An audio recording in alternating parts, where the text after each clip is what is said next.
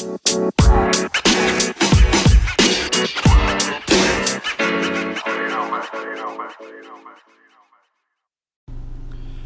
my name is Alex Hayes, and I'm studying digital media here at CMC.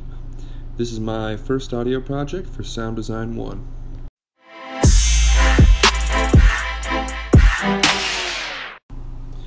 Audio plays a huge factor in my life, I'd say. Uh, I create films, and sound design makes up at least 50% of the film, in my opinion. Uh, I also listen to pretty much any type of music. Uh, right now, I'm really into classic rock. Uh, like I said, I plan on continuing creating films, and with that, audio plays a huge role. I also picked up the guitar about nine months ago, uh, and I definitely think I'm addicted to it. It's super fun.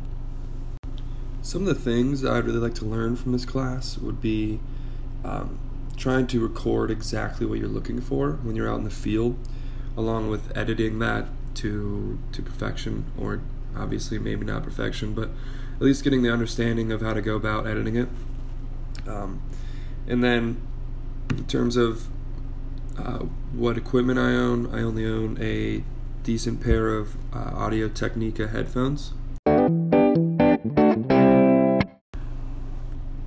Lastly, I do not believe pineapple should be on pizza. No thanks, that's disgusting.